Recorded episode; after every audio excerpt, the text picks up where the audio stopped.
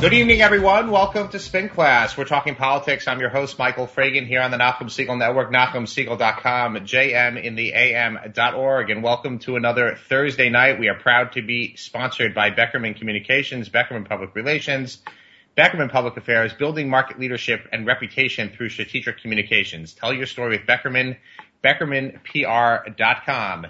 And we are once again in for a great show. Uh, I apologize for the snow day last week. Uh, just one of those things just uh, happens uh, quite often this winter, shockingly enough. And uh, I think the new mayor and the new administration is certainly getting tested this very, very quickly in that first hundred days. Hopefully the honeymoon is not over yet. But uh, we are going to devote a significant amount of time of this show to what's known as the Power 100, which if you don't know out there, and it's a little New York centric, so I apologize to those of you out there, but I think you'll find it interesting.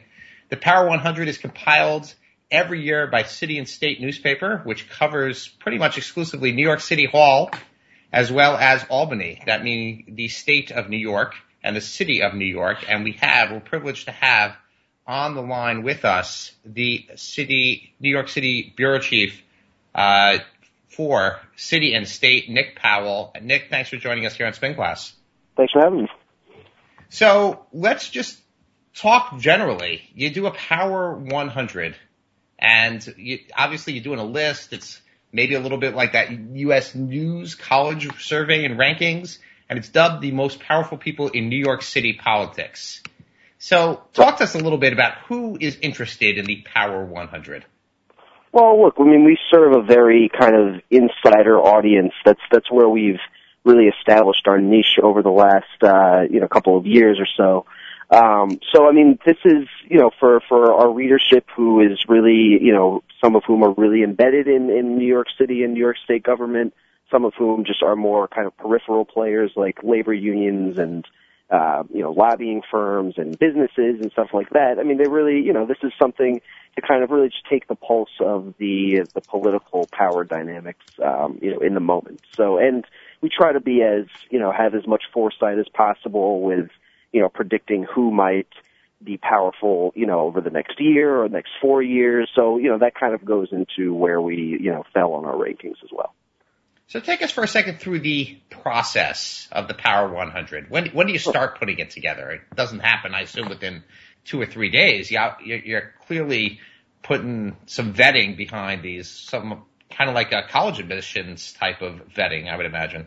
Absolutely no. I mean, it's this was definitely a multi-week process. Uh, we actually, I think, a month before this went to print, uh, got together and started formulating the list. So really it was uh I mean the list itself was put together by myself and uh Morgan Peckman, the editor in chief and some of some other uh city and state staff as well. And then we kind of once we came up with a rough 100 uh people you know with no no ranking necessarily at that point we kind of we we floated it by you know various consultants and and members of the media and some people in government you know, just to make sure that we were we weren't missing anybody, we were including the right people. You know, I mean, this was especially with this year's list because of because we have a new city government. You know, we really wanted to reflect that kind of seismic shift from the Bloomberg era to the you know the Blasio administration. So, um, you know, that was uh, obviously a big you know a big consideration in, in, in choosing the people for this list. And uh, yeah, so once we once we got the feedback from our, our various you know gurus in, in the in the political se- and, and media sector, um, we went back and kind of re you know reordered our rankings and you know really up until the last night there was a lot of deliberation and you know I mean some people that we had very high initially we dropped significantly and then obviously you know you have to take into consideration the news of the moment and and whatever you know so um, you know, Chirlane McCray might have been a little bit higher on our list had we known exactly what her, uh, you know, what her position would entail, which didn't end up being announced until a couple of weeks after the issue came out. But, uh, but ultimately, I think we we have a, have a pretty accurate list, and, and the feedback that we've gotten from the people, from our readership, and, and people in, government has been really overwhelmingly positive. So I, I I'd like to say that we we got it mostly right this time around. So this is not like the Forbes 400, right? Forbes just kind of takes a estimate or a guess or an investigation of their subjects' wealth and right. ranks them according to that. What kind of scoring system are you using to, to come up with these rankings? Well, that's really that's yeah that that actually was the hardest part. I mean, and not having uh, you know it would I wish it was as straight up as you know looking at somebody's salary or something like that and just and just ordering it that way. That would have made our lives a lot easier. No, but we really had to. I mean, what went into it? A lot of it was.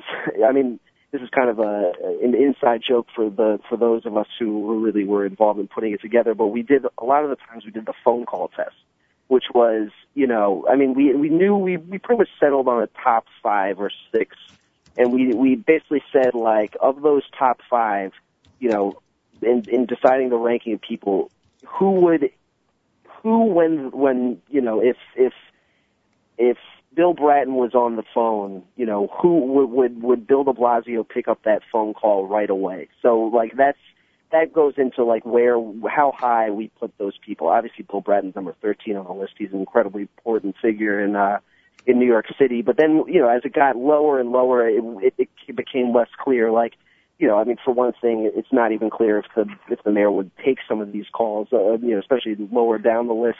Um, so, it, I mean, it really we had to, you know, we wanted to have a broad. The main thing was we wanted to have as broad a swath of people as possible. So people in labor people in business, people in lobbying, um, you know, obviously the, the various power positions in city government, such as speaker and, you know, council finance committee chair and things like that. But then we also had to include real estate. So it was really like, I mean, when you think of New York City politics, you know, there's just so much more to it than just the, you know, the city council and, and the mayor's office and things like that. I mean, we really just wanted to, you know, get as or get all the players, and some of them are a little more insidery. Some of the names that people, you know, our, our general audience might not recognize, but that's what kind of makes us makes our list special in that way. Is that we, you know, we include the people who, you know, maybe are more shadowy figures. So I mean, it wasn't really like I wouldn't say there was one set formula, but you know, I mean, there was a, a lot of consideration was based on like you know, who dropped off last year's list?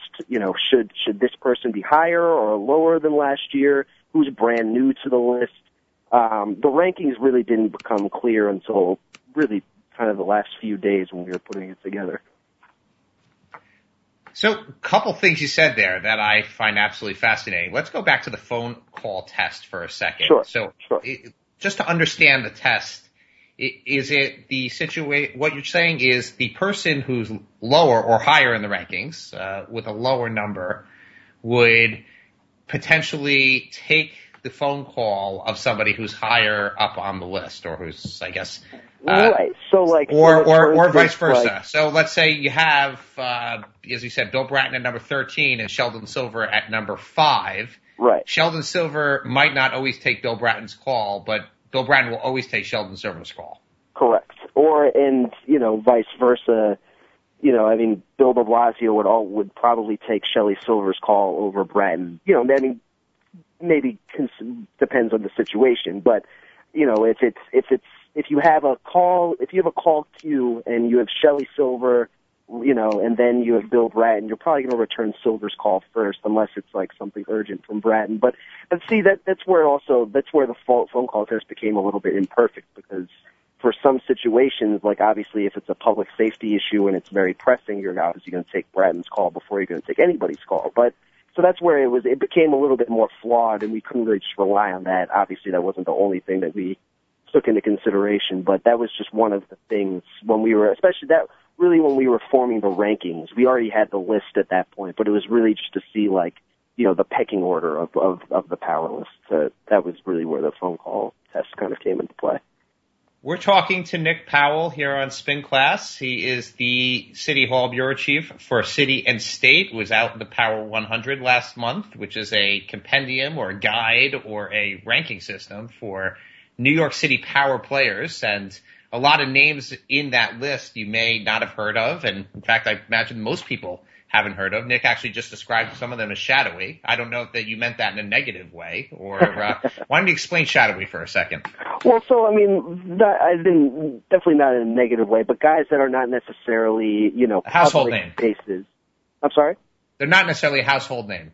Right, exactly. So, you know, I mean, you know, maybe shadowy is the wrong word, but for instance, like a Dean Fuleihan is pretty high on the list. He's number 26, and he's only really a public figure when it comes time to, you know, to release the preliminary budget, and in, in that, you know, that season of city government and the budget season is when he's really, you know, out there. But even so, he's he's not, you know, it's really the mayor will, is out front there as well. So, I mean, and then there's people that, you know, a lot of the people like lobbyists, Jennifer Cunningham, not everybody might not may, might not know that she runs S- SKD Knickerbocker, which is one of the most powerful uh, lobbying firms in the city.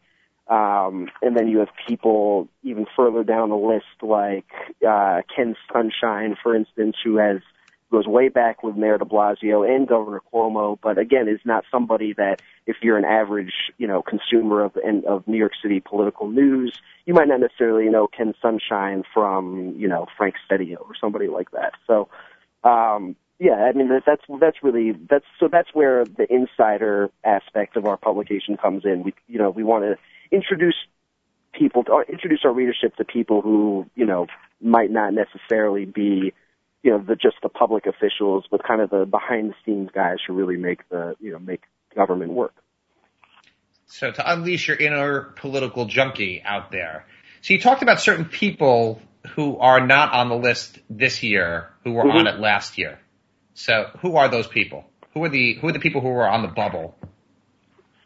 So there, I mean, obviously we have, I think, 49 new people on this list. So that means roughly, you know, roughly half of the people we had last year fell off for for one reason or another. And and I mean, obviously there are the people who are just term limited or or you know beaten in in the recent elections. So we have Christine Quinn, who was on who was number three on last year's list, has complete, has completely fallen off this year uh, Joseph Lhota, Dominic Recchia, Marty Markowitz, Bill Thompson also fall into that category.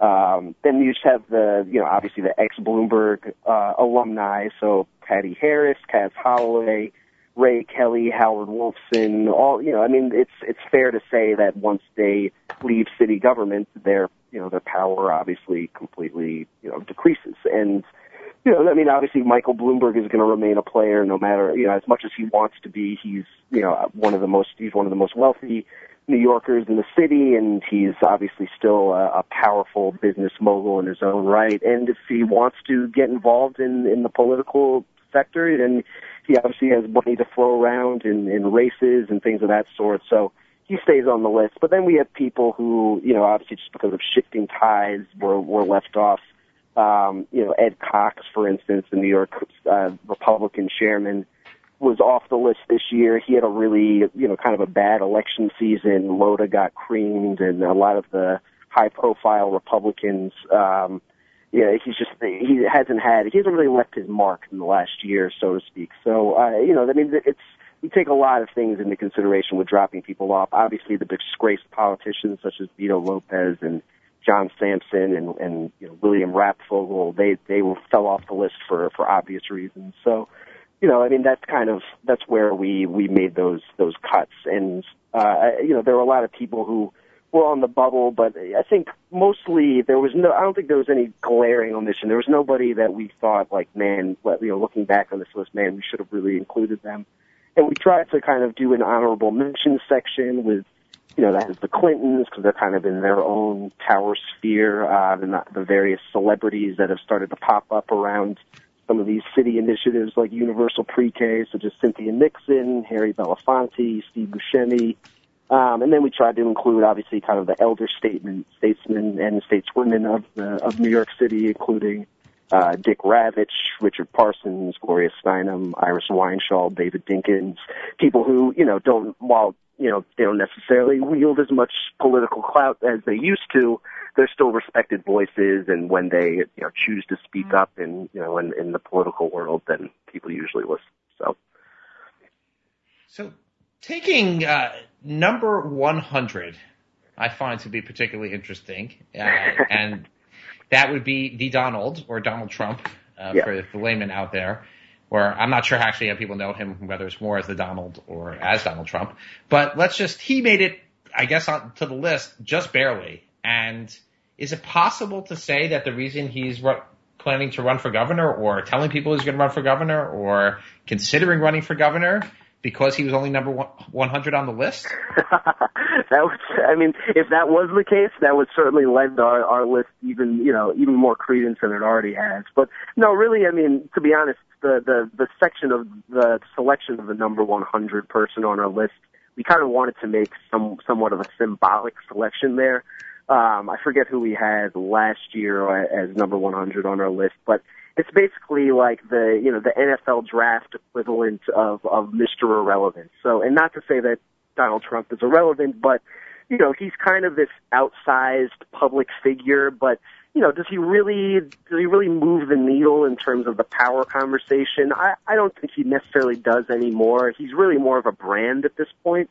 Um, you know, that being said, whenever he's in the news, people tend to read it because he makes a lot of noise. He says interesting things, whether you agree with them or not.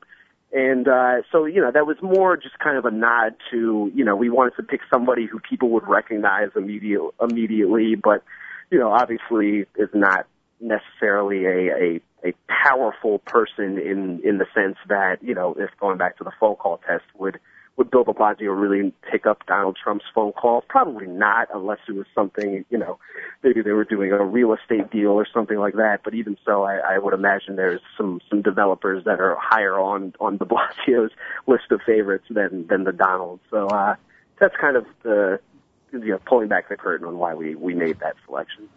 Well, there are certainly developers who are higher on this list, which probably is irking him a little bit.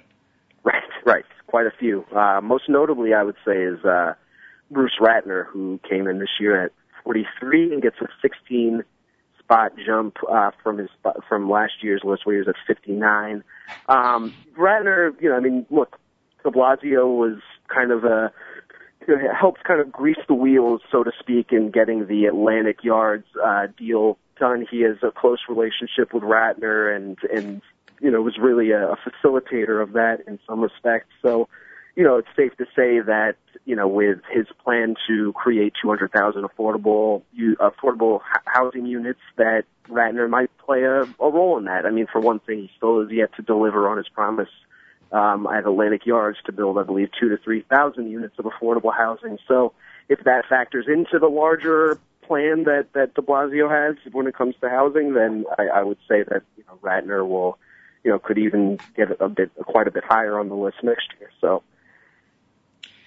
Also, 99 intrigues me. Ramon Martinez, who's sitting there. Now, that's certainly a, a name that most people out there don't know. Right. Ramon Martinez is the only person in this list without a picture. How does that happen? Well, that was, uh, I wouldn't say that was necessarily planned. Uh, we talk about shadowy pictures for, for every single person on this list, but um, you know, going back to the kind of shadowy figures uh, on on this list, I would say Ramon Martinez kind of fits that to a T. And it's not even really clear. I should I should throw a word of caution that Ramon Martinez will. He hasn't been officially announced as having a role in city council. He's been rumored to be uh, that that Melissa Mark-Viverito will keep him on as chief of staff. He's a longtime city council staffer. If you talk to anybody really in the council, from you know members to to staffers, they all kind of really, you know, hail his his experience and his institutional knowledge. Um, and he's he's got he's someone who's got connections to the the county organizations. He's actually Joe Crowley, uh, the Queens congressman's ex uh, ex brother-in-law, and he's he's just someone who's very very well connected in city government. Definitely not a household name, but somebody that we thought you know, for, for the real junkies, the real hardcore city government junkies, that, you know, that was an important person to, to put on the list somewhere. So we put him at 99 with the caveat that, you know, it wasn't, it's not finalized that he's going to be a member of the staff, but if he is, then, you know, it's fair to say that I think, you know, it's, it's fair to include him and that if, if, if he indeed, uh, you know, helps Melissa with her transition into being the speaker that he could, you know, even bump a little bit higher and hopefully next year we can get a picture for him. So. We're talking with Nick Powell, City Hall Bureau Chief for City and State, which is a, as termed by our guest, an insider publication for the political insiders. So if you want to be an insider, you're looking to be an insider, this is a place where you should go and you should be consuming City and State on a regular basis. Uh, you have a first read in the morning, a last read in the afternoon, and a print edition. So there's tons of information about the world of New York City and New York State politics coming from City and State. Uh, Nick, you have Bill de Blasio ahead of Andrew Cuomo. And I think most people think that when you look at the power balance between a governor and a mayor, you probably have it the other way around, that you feel that the governor is more powerful, probably holds more political cards than does the mayor. Was that, uh, was that a clear calculation on your part that, uh, Bill de Blasio maybe had some election momentum that was going to trump Andrew Cuomo? Yeah, I think that definitely that went into it quite a bit. I mean, look, if if it, if this was the Albany list, which we'll put out in a couple of months, there's no question that that Andrew Cuomo is is is number one, as that's you know that's obviously his his turf. But you know, in the city, I mean, look, we put put Bloomberg number one last year. Obviously, it was a little bit different situation. Bloomberg was the you know was a, a 11 year incumbent, 12 year incumbent at that point. Um, so yeah, I mean, I guess yeah, it was partially a nod to the you know the the mandates as as De Blasio has been fond of of referring to that he uh, that he came in with in his uh, election victory. Put on, but also look, I mean, he's the city. The city is the mayor's you know, it's, it's the mayor's home turf. It's it's really you know it's the place where he can leave his mark and and while Cuomo definitely you know, can play a role in either you know, uh, playing in the, playing the obstructionist or helping facilitate some of the initiatives that De Blasio hopes to push through in his first year. Ultimately, the, the brainchild of all this, the, the engine of all this is the mayor. So everything that, everything that the city wants to do this next year and the next four years is going to come out of the mayor's office. He's really going to be the one driving the city's agenda. So it just felt like the right pick to put him at number one. And granted, you know, it's not like that's a that's a firm. You know, it's not like he gets the number one spot and he's automatically there for the next four years. If if the universal pre-K initiative falls on its face, if he doesn't get some of the the help that he wants from Albany and and you know getting the home rule that he wants to raise the minimum wage and then things of that sort, if he has just kind of a you know an average first year in there, you could quite you know we definitely could see him dropping in favor of Cuomo, um, especially if Cuomo wins the wins re-election handily, as many many experts think he will this year. Tell us for a second how the how much how many free drinks have you gotten uh, from people looking to move up or get onto this list? Uh, how much lobbying have the lobbyists that are on this list lobbied you, or the non-lobbyists, meaning the uh, po- politicians out there, tried to move up? Uh, is is this a process that's impervious to uh, to lobbying?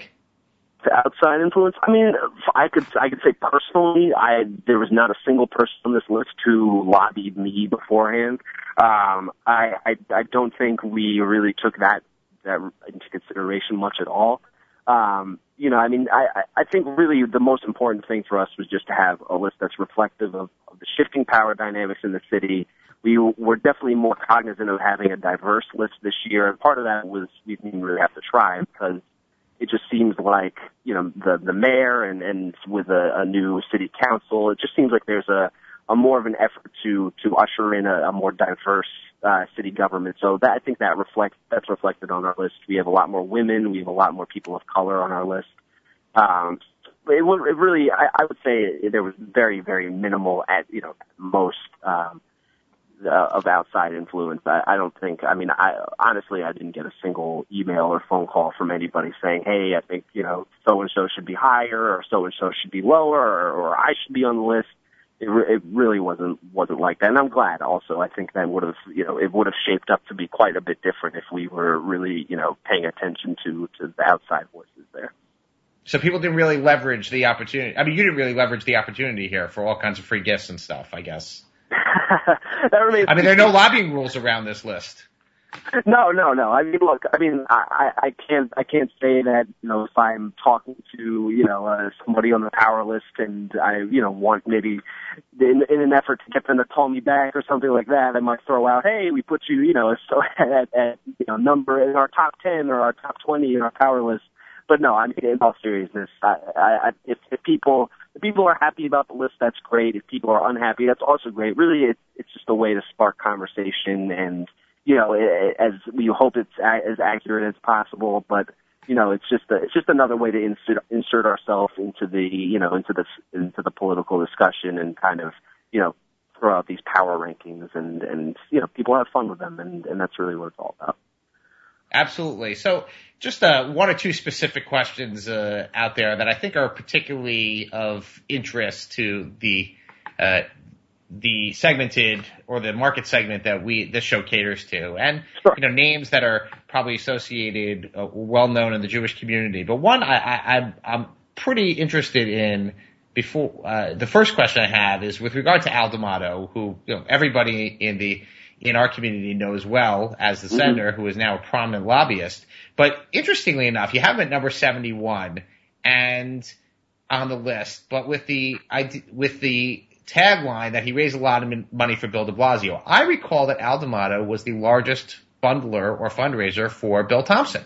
He was. So, so uh, try and explain that because I think most people in uh, in our community, I mean the, the Jewish community, would certainly identify him as a big Bill Thompson supporter. Made a big bet on Bill Thompson. In fact, he went to campaign with Bill Thompson uh, on the in Crown Heights on the eve of the Democratic primary. Yes uh, yes, then you're you're absolutely right about that. Al D'Amato was one of Bill Thompson's biggest fundraisers.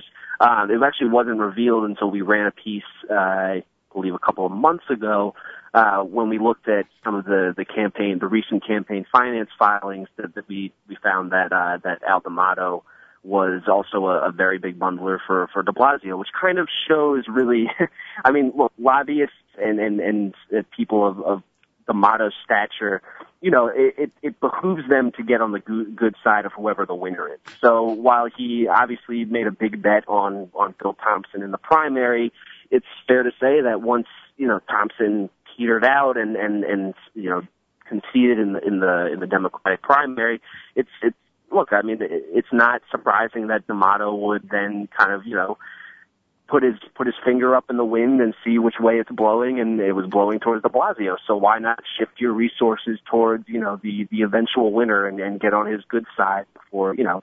Look, I think Al D'Amato did what a lot of you know what a lot of people who who supported other candidates did, including a lot of the labor unions.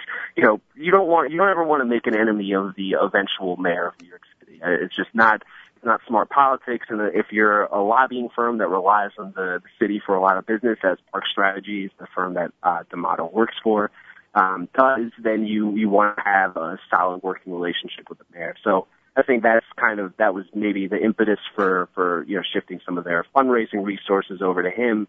Um, and that's ultimately why we decided to, you know, give him a, a decent spot on the list as opposed to, you know, if he if he didn't have any relationship with the mayor at all, he probably would have been a good deal lower on the list or not on the list at all. Very interesting. So I guess you could say that he may not have gotten a great hand uh, after the Democratic primary, but he played the hand that he was dealt very well. Exactly. Exactly. Exactly. Okay, so let's talk about the what has now become a pretty potent rivalry between two two uh, politicians centered around the Orthodox Jewish community in southern Brooklyn, one being David Greenfield and the other being Dov Hikind. David Greenfield right. ranked at number 51, new to the list, and Dov Hikind ranked at number 82. Uh, and I got to imagine that you know, last year he was 63. Uh, I don't necessarily you know, I, I know this is not scientific, but clearly in your eyes, he's been dropped down a little bit, and Greenfield yeah. kind of gets right to the middle of the list. And uh, I think for to, possibly to a lot of people's chagrin out there, certainly I think uh, they these two have become uh, pretty significant rivals, even though maybe at one point they were allies.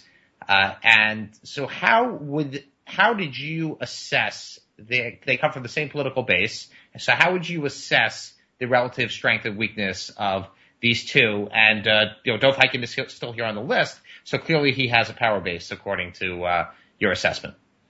Well, look, I mean, part of it starts with the fact that, you know, just simply by virtue of being a city councilman, David Greenfield has a little bit more power than Dov Hikind as just a, another member of uh, an overwhelmingly Democratic assembly. Even though Hikind, and I believe in, is in a position of leadership uh, in the assembly, he's his voice has become a little bit more marginalized.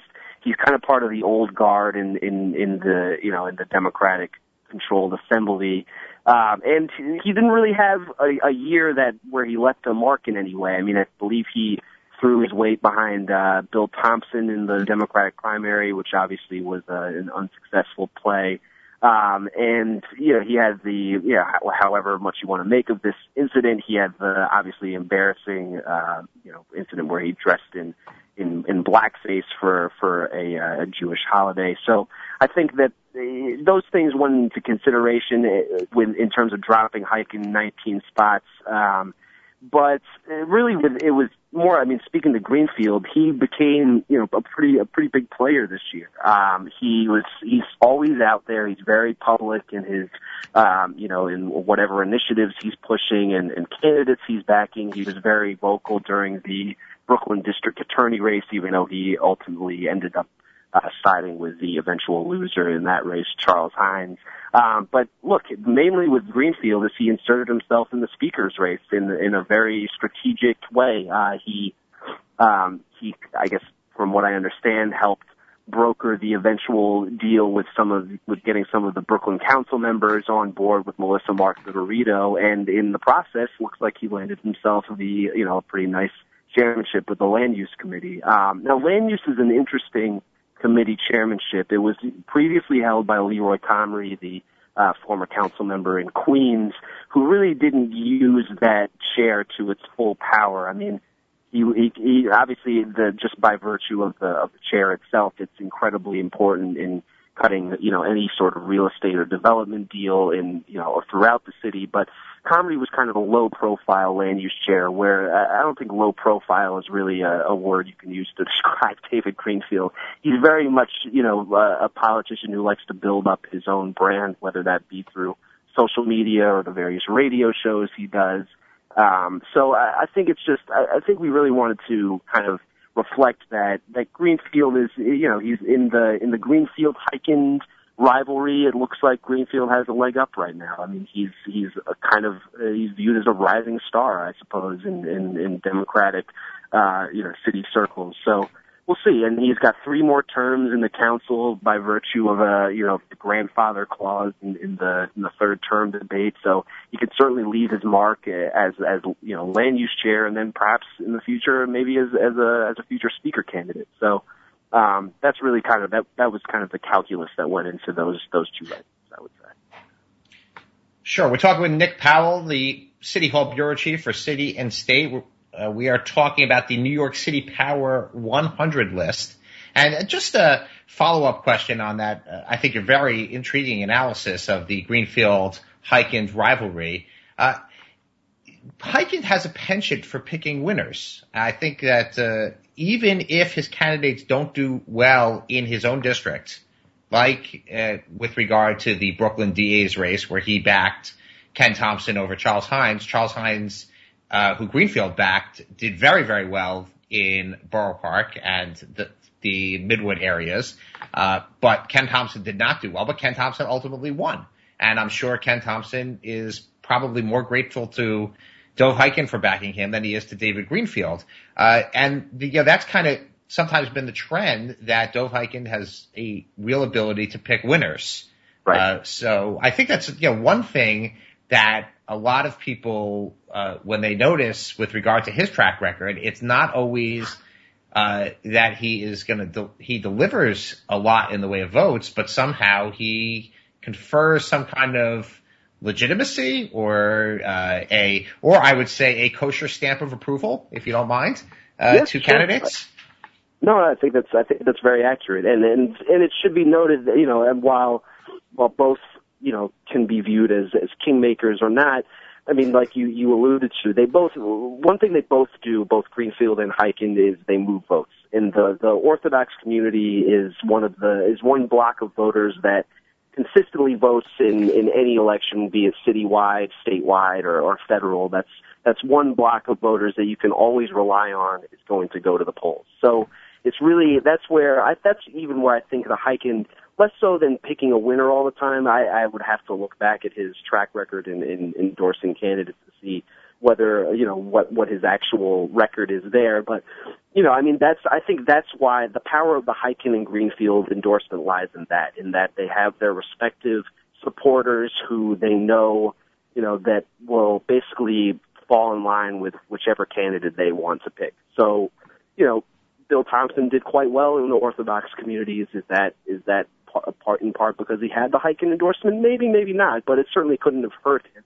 Whereas, you know, Greenfield uh, supporting Joe Hynes obviously was was you know, even though Hynes ended up losing, that was a significant portion of his you know his electoral base. So I, I, I don't think there's any question that both of these guys have the power to, to move votes.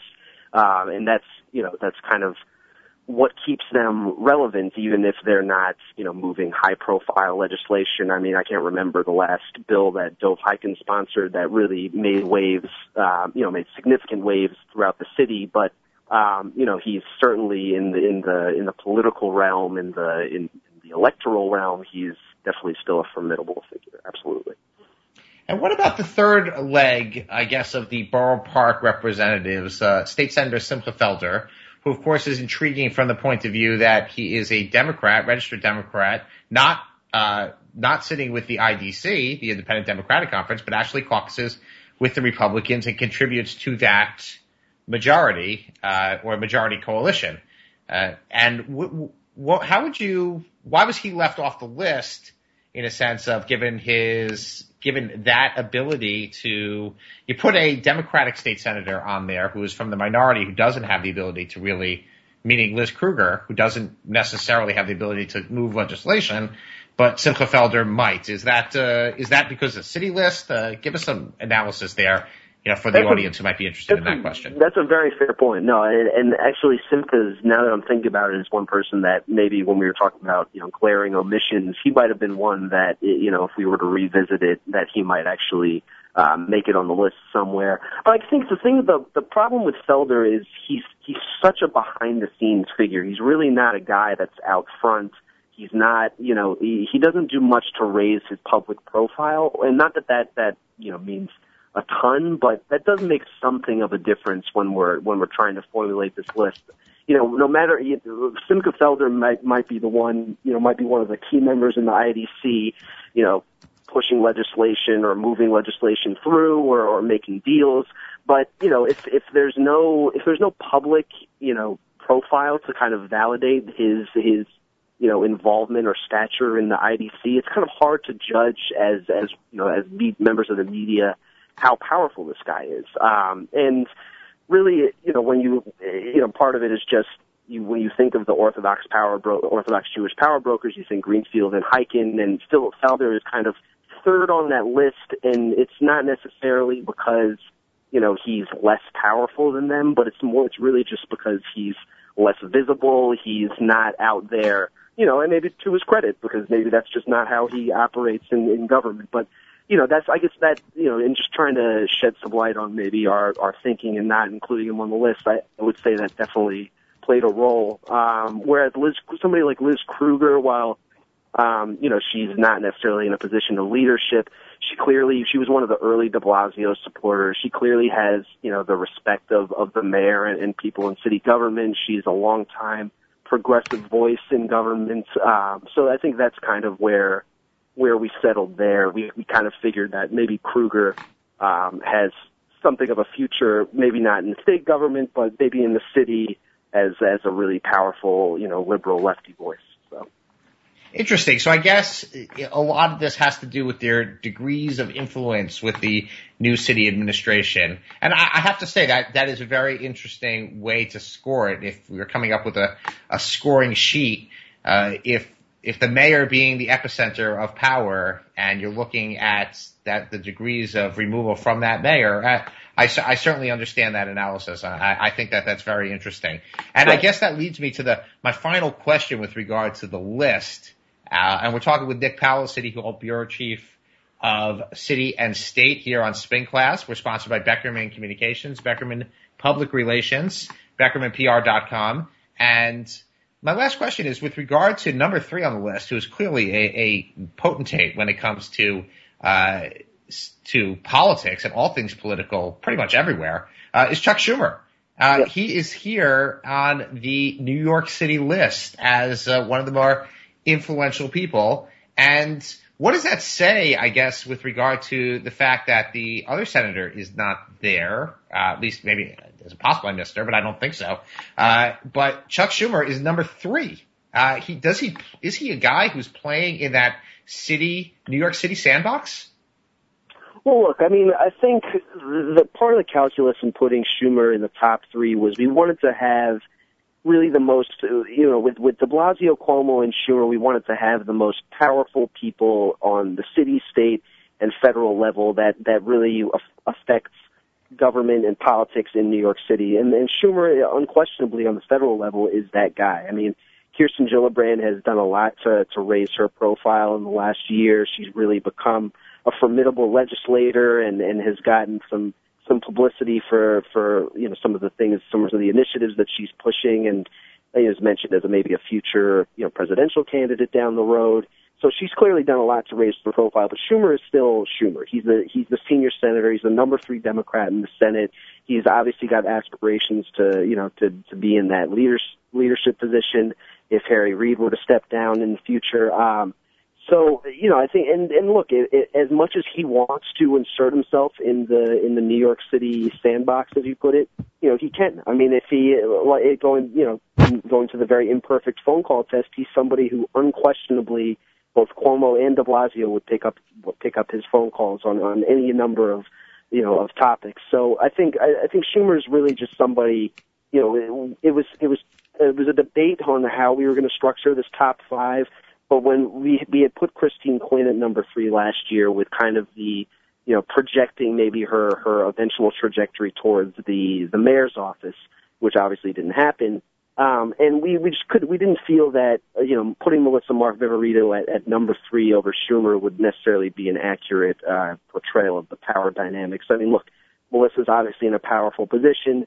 She can certainly make her put her own stamp on the city council and on on you know moving legislation in the city.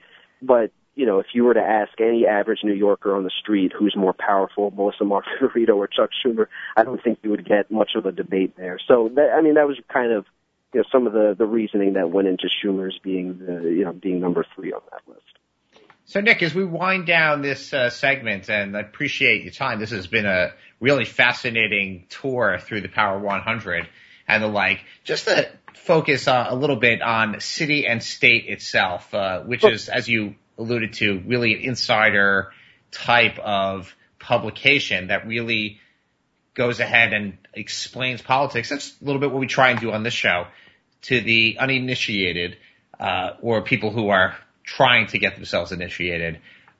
Talk for a second about the stuff that City and State is covering that isn't being covered by we we got a lot of newspapers out there, the news, the post, the times. I mean there's no shortage of outlets out there, the blogs. But what is City and State covering uh, on a on a consistent basis that the other publications aren't doing? How do you how do you find your niche? So really, the, I mean, it's it's. I think it's been kind of an ongoing progression, trying to find where we fit in the you know in the in the news cycle of of city and state politics. But I think we're we're really starting to hit our stride in our, in the last year or so, especially.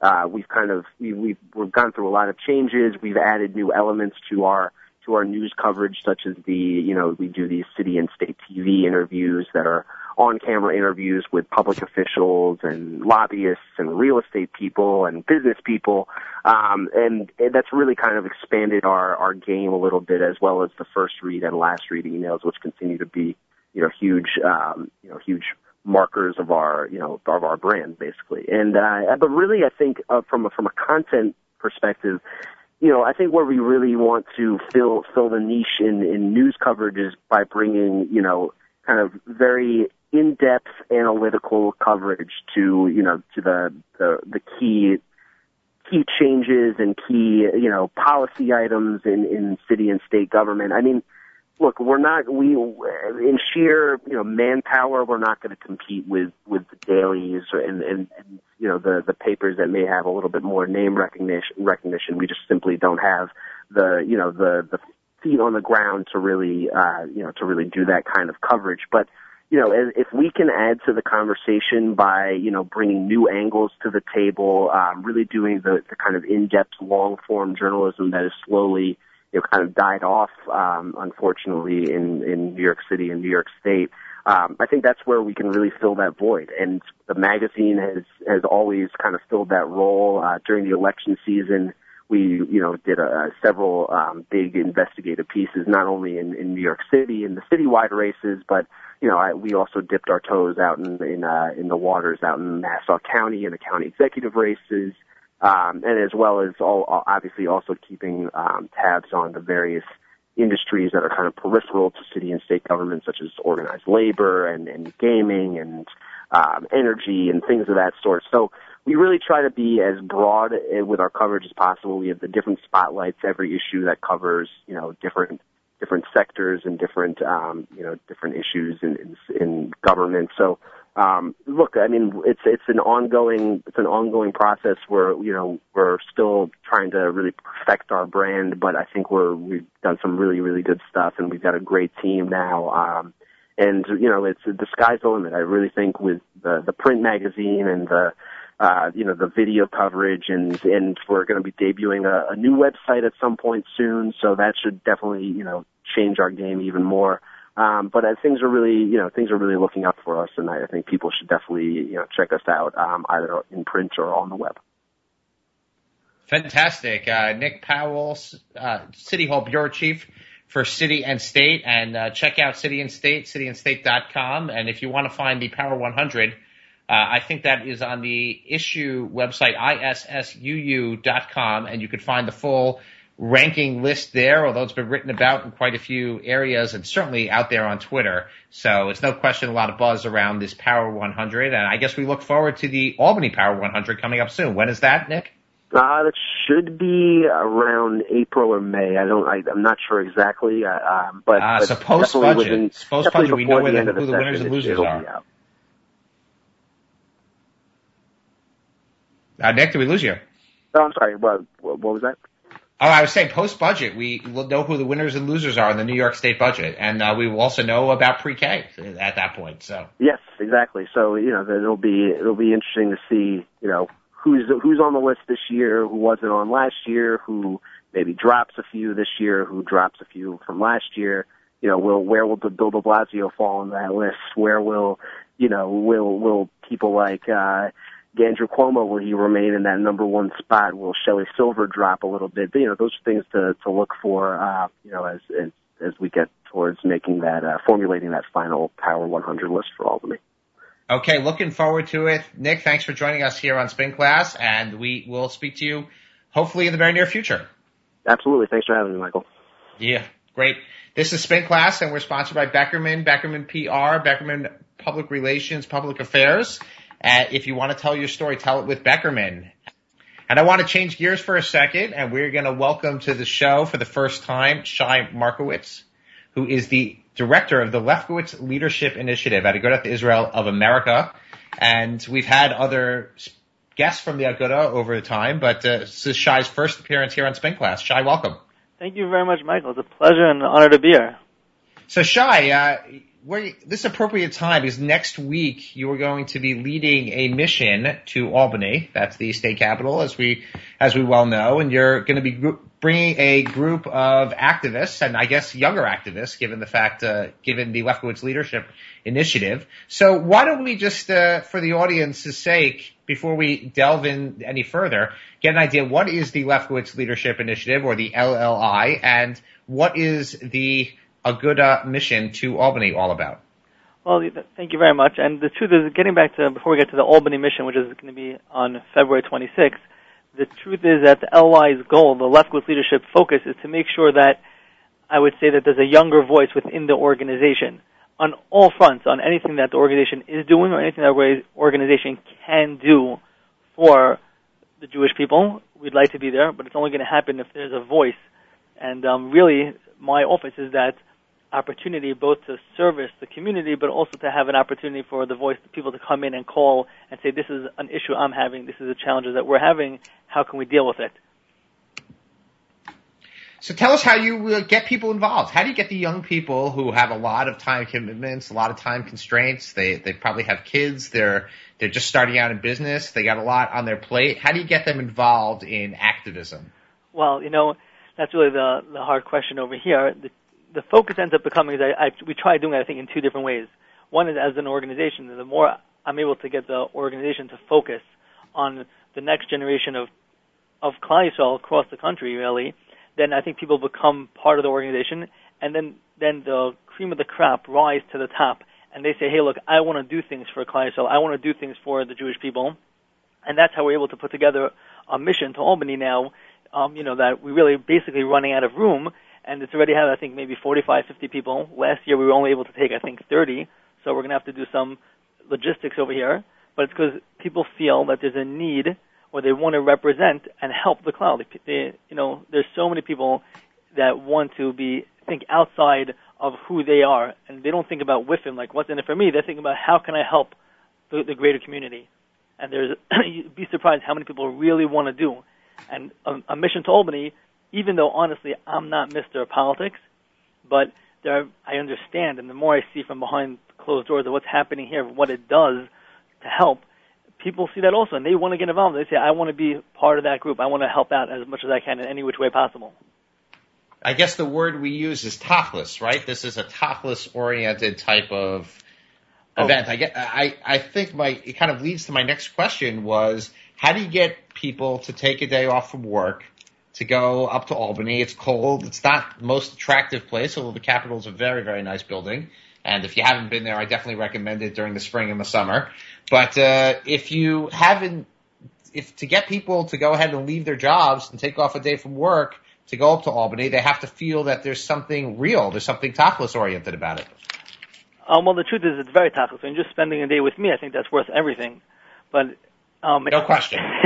but in all honesty, I think people feel when you look at the agenda items that we have and how real it is and relevant to people, people understand that. Look, wow, I'm going to represent. I'm going to do something. Perhaps I'll have a chance to even express my thoughts on why um, whether mandated services and school funding is important, or whether even this new scholarship tax credit can can really change um, the funding and um, and perhaps help our tuition.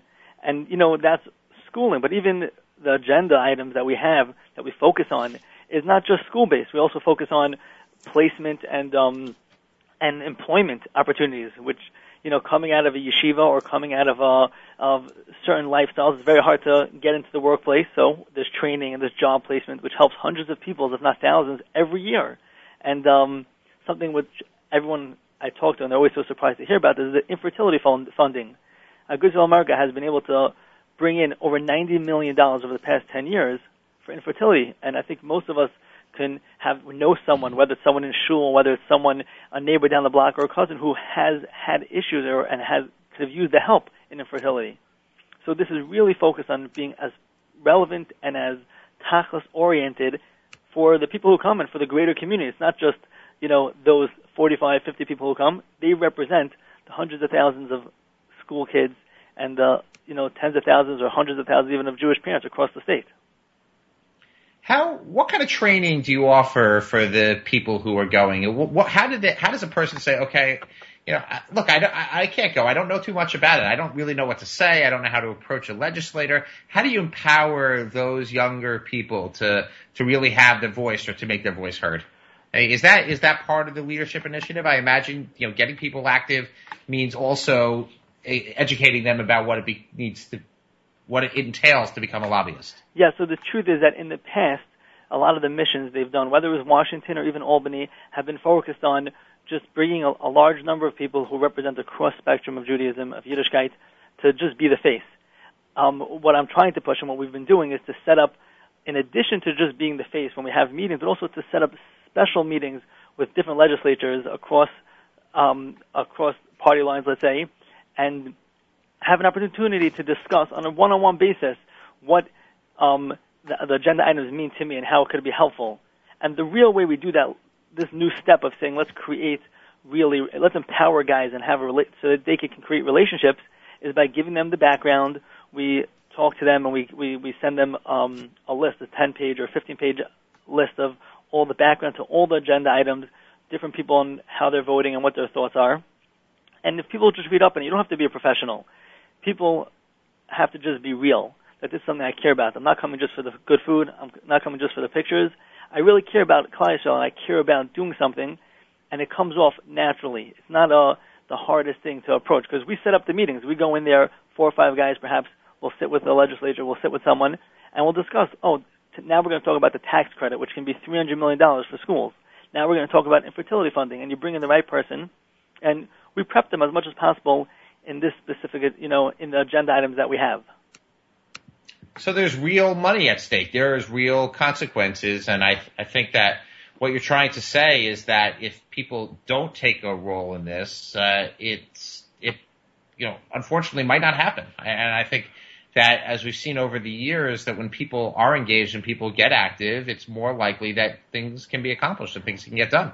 Oh, for sure. It's so important and not even people. Some people can't come to Albany, like you said. They can't take off the day. They can't spend the time. They can't even get the. You know, they don't like the drive, the four-hour drive, which is understandable. But there's ways to be um, engaged, even locally, which is reaching out to your your legislature, reaching out to your the person in charge of your community, and making sure that they understand that there is a voice, there's someone there. It's not just this trip to Albany. This trip to Albany is one part of a major puzzle that happens. It might be the bigger event that they do on a on a on a bigger on the big picture, but step by step in every community, we all have opportunities to make relationships.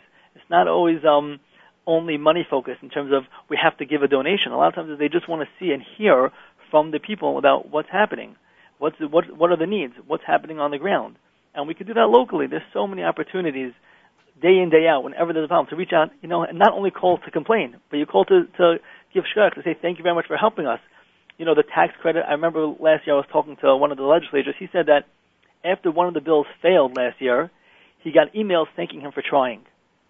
And that was very powerful. Even though the bill failed, he felt empowered by his community by saying, look, I'm working for you. Yes, it didn't work out this time, but the community knows that you're there for us. And that itself is something powerful. Sending a thank you email or a, a handwritten letter is so powerful and, and so meaningful. Amazing. How do you get people? What is it? Just uh, on the political side? Are there other opportunities for engagement for for the young people? What is it that comprises the Lefkowitz Leadership Initiative? Is it an ongoing type of program? So the, really, the, the Lefkowitz Leadership Initiative is not just government focused. It's really, I would call it a younger division or a younger organization of Agudas of America, because the, the idea is to get young guys involved in everything that's happening here whether it's going to be. When we say young, uh, is that under 40, under 35, under 30? I would say that, you know, we, we don't card anybody when they come in, but it's about under 45. You know, and, and that's why we even took the word young out of the leadership initiative title so that we don't get. I, I'm glad I could still qualify. Thanks. well, I carded you before, so I knew that. but we have to make sure that, you know, I, I think that there's that voice for everyone. And it's not just in the political arena. The political arena might, might be the most, um, financially um, play, place to get involved because it brings in the most money to the Jewish people.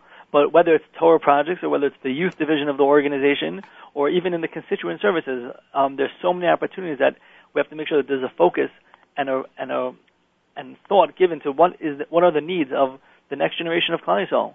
And um, we have the youth division. We have a, a bunch of great guys who started taking that over and started getting involved in producing a Pirchei weekly and are producing events that are going to be focused on inspiring the younger, gen- even the younger generation, which is let's say the pre-teens or teenagers of Klal Yisrael. And then there's the Torah division, the, you know, the the Torah. Got, got to start. Got to start early. How does one f- find out about the LLI? Um, the real way is right at this point is always just to be in touch with me. Um, my email address is the simplest way to reach me is s markowitz s m a r K O W I T Z at agudasisrael.org, A G U D A T H I S R A E L dot org. Um, at this point, that's the best way to be in touch with me. Again, you know, email back, give a phone number. I'll be able to have a put them on the list of all the updates of what we're doing on a consistent basis locally. As you know, recently we had a Shabbos in the five towns. We did an event in Queens, in Brooklyn, running today and for the past few weeks. And another week is going to be um, a series of teleconference calls during the day to give inspiration, whether it's on business ethics or whether it's going to be on parenting or marriage or even what's happening in Klal all across the world in Eretz Yisrael. These are things that we're trying to do in new, innovative ways to reach out and service Klal Okay, and if somebody wants to come to Albany with you on the 26th, the best idea is to uh, email me again and, and email okay, me as send soon me as the same email back Yes. back to the same place. So if you want to get involved out there, and I highly suggest that you should, uh, you know, find your vehicle, find the find the place that best suits you. But certainly, uh, working if you are on the younger side, working with the young people, working with Robin Markowitz is certainly a great avenue, uh, and uh, certainly a great group of people who want to make a difference for Klal Yisrael. Thank you, Robin Markowitz, for joining us here on Spin Class. Thank you very much. It was an honor and a pleasure. Have a great one. Okay, and I hope it's not too cold and doesn't snow. Uh, when I hope to, and I hope to join you next week. Great. It'll be great to have you along. Thank you. Okay, this is Spin Class and wrapping up another Thursday evening here on the stream, NachumSegal.com, JMintheAM.org, and I just want to give a quick commentary, something just shocked the conscience out there.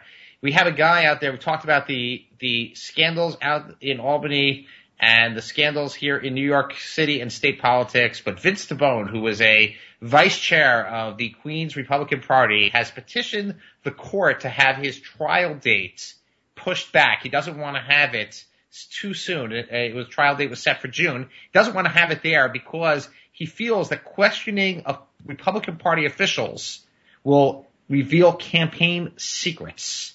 And he doesn't think that that's appropriate as if somehow the fact that he is accused of selling offices and selling primary or party designations uh, would itself doesn't compromise the political process. So I got to tell you, Vince Tabone, very creative, uh, but I that excuse in my mind just isn't going to fly, and really just flies in the face of what the public should expect of the political system out there. So uh, hopefully he comes to his senses and kind of withdraws this this kind of nonsensical type of objection uh, that he doesn't want people to testify. It might reveal party secrets, as if you know bribery is part of the, one of those party secrets. So uh, shame on you once again, uh, Vince Tabone. Uh, this is Spin Class and wrapping up another Thursday night. Thanks for joining us. As always, sponsored by Beckerman, BeckermanPR.com, ZKQ the music.